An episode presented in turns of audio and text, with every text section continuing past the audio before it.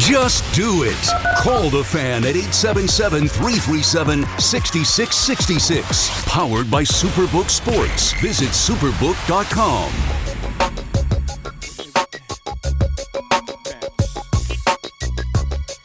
Welcome back to WFAN here in New York City. My name is Danielle McCartan with you till 4 a.m. And uh, with us right now on the hotline is Paul Dottino, who has been on the New York Giants beat since 1983. He is live. It has been a long day for you, Paul. How you feeling right now? I tell you what, Danielle, you, you think of yourself as being 35 years old all the time, and then you go through one of these days and you realize you're just not there anymore. Wow. Paul, I, I, appreciate you taking the time. Are you on your way home? You're driving safely? Everything? No, I'm I'm back already. Oh, I've made good. it back, Okay, so I okay. appreciate it, and it's it's good to talk to you as always. All right. Well, thank you. So, uh, uh, Paul, what's an adjective that you would use to describe or categorize the game tonight for the Giants? Well, the game is is very disappointing. I mean, you know, there were certain keys that had to be done tonight. I think it's obvious that Philadelphia, for the for most of the season, deserved the number one seed in the conference. I still believe right now that San Francisco has passed them in the last month, and they're the NFC rep in the Super Bowl. But but Philadelphia is is the second best team in the NFC, and across the board, we knew they had more talent than the Giants. We knew they had more explosive and elite players than the Giants. And going into the game, if they played 10 times, Philly would easily win nine of them. But with the intangibles and with the fact that the Giants seem to have so much confidence and with what had happened two weeks ago when the backups gave the Eagles starters so much trouble and we thought the Giants, you know, health was going to be a huge factor. And the fact that Philly's health was such a question with Jalen Hurts, it was like, okay, there's a chance here that this could be that one time out of 10 if they played where the Giants might be able to steal it. Certainly be competitive. But, but then, yeah, I'll be honest with you.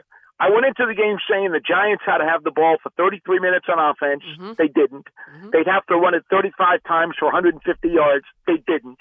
They'd have to throw between only 25 and maybe at max 30 passes. Mhm. Well, they did keep themselves into that number, but a lot of good it did them, really nothing.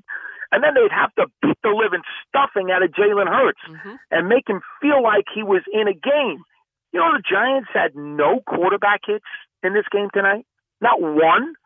So they obviously failed miserably in that category. So all the key factors that, that I determined would give them a realistic chance to be in the game and potentially steal it, they came up really short on almost all of them.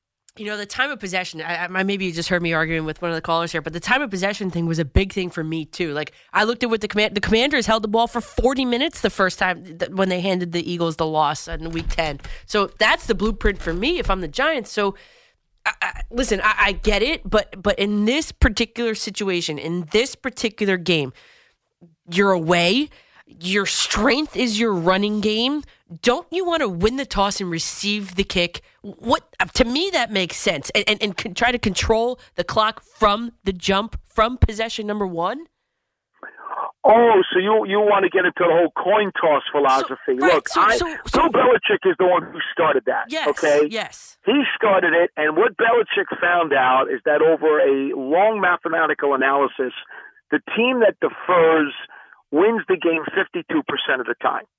That's why he decided to go to the deferral. hmm And everybody decided that, well, if Belichick figured this out, it must be brilliant. Right. So everybody became a copycat and figured that extra 2% is enough to make me defer every time. I come from the Bill Parcells philosophy, which says, hold on a second, folks. Look at the specific game and the specific Yes. situation Yes. and then decide Yes. if you need to defer. I don't think you should just unilaterally defer. Right. Tom Coughlin was the other way.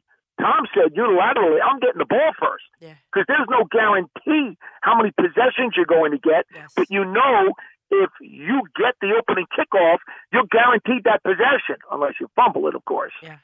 So Tom Tom went in the other direction.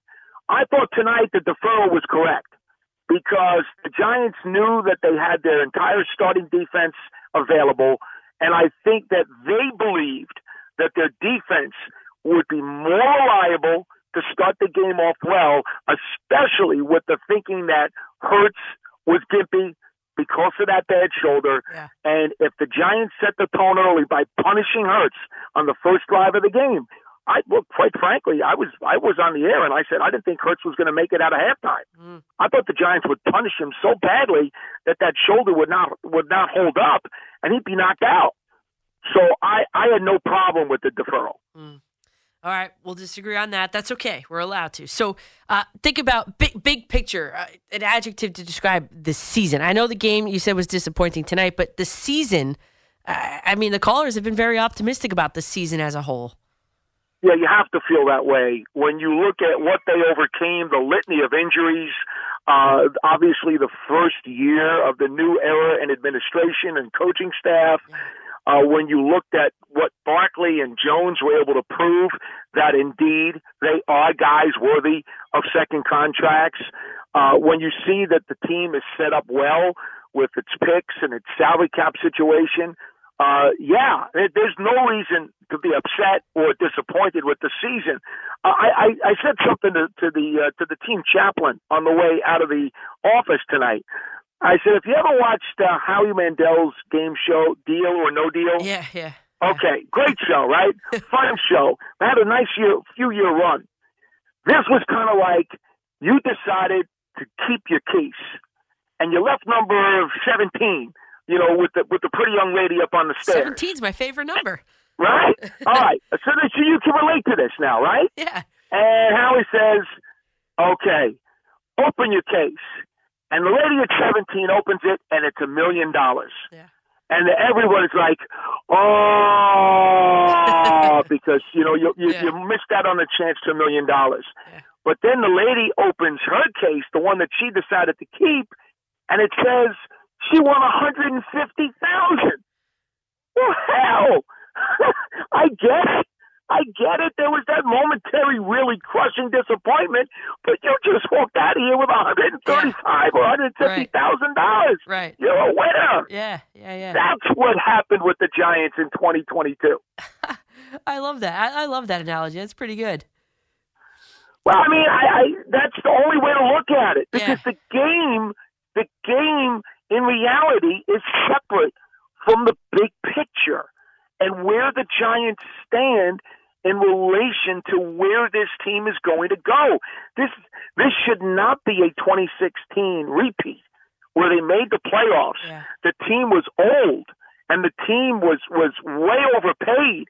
And even though we thought that they had a chance to be a good playoff team the next year, when it didn't work out and the coaching staff, you know, basically butchered the season and everything went bad, there was there was no way to go except down. That's not the case with this team. Not at all. So the future is incredibly bright. There's a lot to be happy about off of this season. Paul Dottino joins us live here on the fan. Paul, we've been talking a lot about that fourth down call. For me, that was the, the turning point in the game, and unfortunately, it was it was early and it was negative for the Giants. Uh, what was the turning point in the game for you?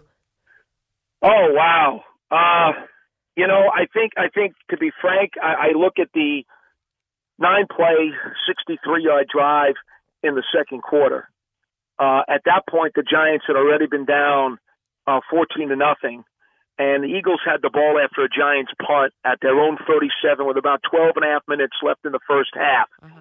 And and right there, it's like, okay, listen, uh, Eagles have you know pretty good field position. I mean, it's not terrible, but it's also not great. I mean, they're inside their own 40. And what happens? They give the ball to Sanders six straight times. Yes. And he runs it all the way down to the Giants' 20. Yep. And then to make matters worse, Hurts converts a third down on a run, Mhm. and then Goedert catches a pass, which is the only pass of the drive, and then Scott. Boston Scott, I know. the guy who absolutely destroys the Giants and can't even become an XFL player when he plays other teams. Okay, but destroys the Giants, Yep. goes up the gut for a touchdown, Yep. and now it's twenty-one nothing. That drive to me is where I pretty much knew that this was not going to turn out well. Yeah, kind of like the point of no return there. Yeah, it really was. It really was. That that's when the car went off the road. Yeah. Uh, something maybe you could look at this game, and I know there wasn't much to choose from, but is there something that the Giants did well enough to say, like, all right, that was all right? No. Yeah, I know. No. Yeah. No, no, no. This entire night was awful. The the Eagles looked like they did not miss a beat. None of the injuries to Johnson or to Hurts looked like they impacted them in any way, shape, or form. Yeah. They did what they wanted. They took what they wanted. It looked like a scrimmage. Uh, they they had their way. They they they showed everybody why they were the division champs and won so many games this year. And the Giants, unfortunately, okay, let's make that very clear. Unfortunately, picked one of their four worst halves of football Yeah. To play in the first half tonight when they went down 28 nothing. They were horrible in the second half of the first Dallas game. They were horrible uh, against uh, the Detroit Lions in, in, in one of the halves of that game. Uh, and you know, I they were horrible in the in the uh, in the second half of the first Philadelphia game. So you know, there were three, three, three halves in the regular season, and then tonight, four halves of miserable football, and tonight just happened to be one of them. Paul Dottino joins us live here on the fan. Um, I think at the outset of the season, if, if you know in August, if someone said the Giants are going to the divisional round, if football, you know, they're going to win the first round of the playoffs, the wild card round, they're going to play in the divisional round, you would anybody would have signed up for it. So I think it's fair to say that they have exceeded expectations. But but in your opinion, Paul, how what came together for the Giants to exceed those expectations this year? Well, you know, I think I think what you do, uh, Danielle, when you look at the season, you say, okay, what do you think of the wins? Now, I, I was on record. I thought the Giants would be eight and nine this season, with the possibility if everything went right to maybe win two games extra and squeak out ten. I did think they could sniff the playoffs, so I wasn't that far off. Um, and then once you get into the playoffs, it's a matchup game. Right. So you can't say in July, well, if I told you they'd get to the second round. Well, if you knew that they were going to play a tailor-made opponent like Minnesota in the first round, you probably would have put put something down on that, right? Yep. So, so you can't you can't put that into the equation. But what you can do is say, okay, where did the Giants fare better than you thought when they went into summer camp? And I think it's it's very fair to say that you know the fact that they got to this level, despite all the injuries to the secondary, to the wide receiving core, Yeah. uh, they had occasionally, you know, they lost Leonard Williams for some games. They lost Ojulari for some games. Thibodeaux missed the first couple of games of the season. Um, some of the offensive linemen, Neal missed a month of games. He got banged up. You know, um, uh, Gates came back into the lineup, you know, for the second half of the season, but but he wasn't there at the beginning. Well, you kind of knew he wasn't going to be there at the beginning, so maybe that one's not very fair. But uh, you know, they got here. Think about this. They got here with so many recyclable products coming off the scrap heap. Yes. And that's the thing. More than anything else, Danielle, I think they need to be very gratified and satisfied that Barkley and Jones lived up to their um, their responsibility of earning a second contract. I think that's first and foremost. Maybe a big surprise is that Julian Love is no longer duct tape. He's now a damn good safety. Yeah. Forget the duct tape stuff now. He's not just a versatile guy who can do a good job and be plugged in. He's a really good safety. So maybe that's a big surprise. But but really think about the recycle guys.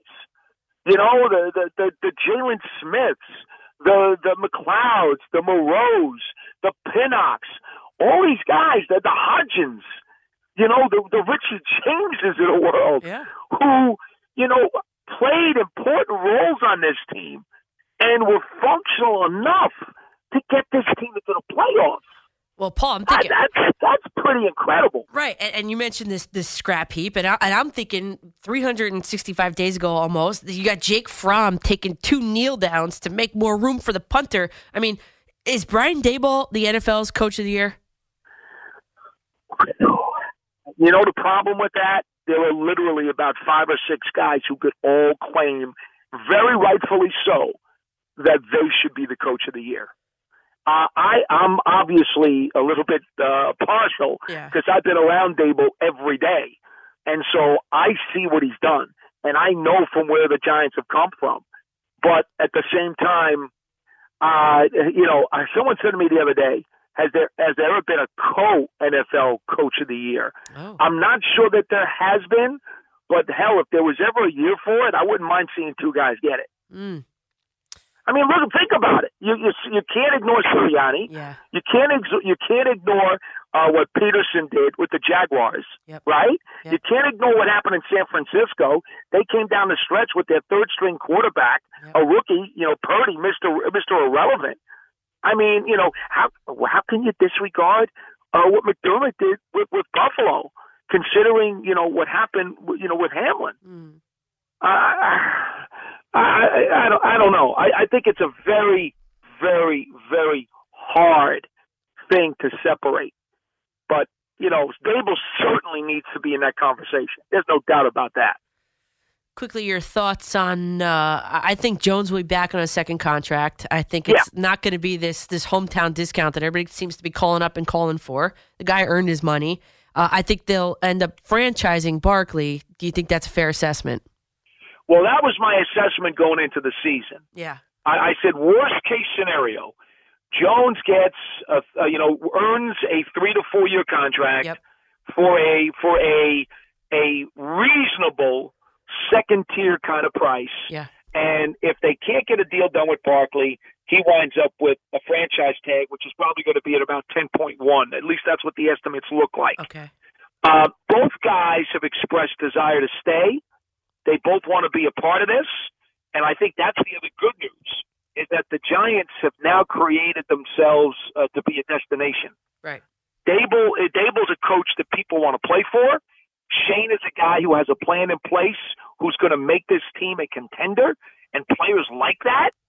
Um, Leonard Williams is going to redo his deal because he's over thirty million on the cap in, in uh, Right. 2023. He'll redo his deal with an extension, which is going to give them a boatload of room too. Okay. So, and we know they've already started talking to Barkley and Love about you know possible extensions with them. So, I, I don't worry much about it. I think I think it's all going to work out. Okay. Good. That, that's good news. And uh, final question here as we wrap up, and I appreciate you taking the time. Um, That's okay. coming within, uh, I guess, to put it this way, coming within two wins of a Super Bowl appearance this year. What's the expectation for next season? Is it too early to talk about it? Oh yeah, it's way too early. You know, I mean, look, they do have to solidify, you know, these guys who need to be taken care of, and Yeah. until those those things are done and the ink is dry, you know, they're not done. you know, when's the contract the contract? Well, when the ink is dry. Yeah. yeah. So so get that out of the way first. Then you got to find out, all right, what do you think you can do in either free agency or trades before you get to the draft? And we do know the Giants are going to have their their allotment of picks, and they'll get a a, a comp a, a comp pick or two from the free agent losses they had over the last year. Okay. So that'll help them out a little bit, but they're going to be picking really low. We know that. And, um, you know, we'll have to see. But, I mean, look, here's what I'll tell you. The team is clearly on the right track, and they've got room now, whether it's with the picks, whether it's with the money. Uh, they certainly have youth on their side, and now they also have some valuable playoff experience. All of the, the things you need to get yourself on the way to a three to four year window are there. Now they just have to follow through on it. Well, we'll see what happens there, Paul. It's perfect timing, and I appreciate you taking the time. I know it's a long day. Get some rest, and uh, we'll, we'll talk soon around draft time. All right. All right, anytime. Be well. Thank you. You too. Appreciate it. Thank you.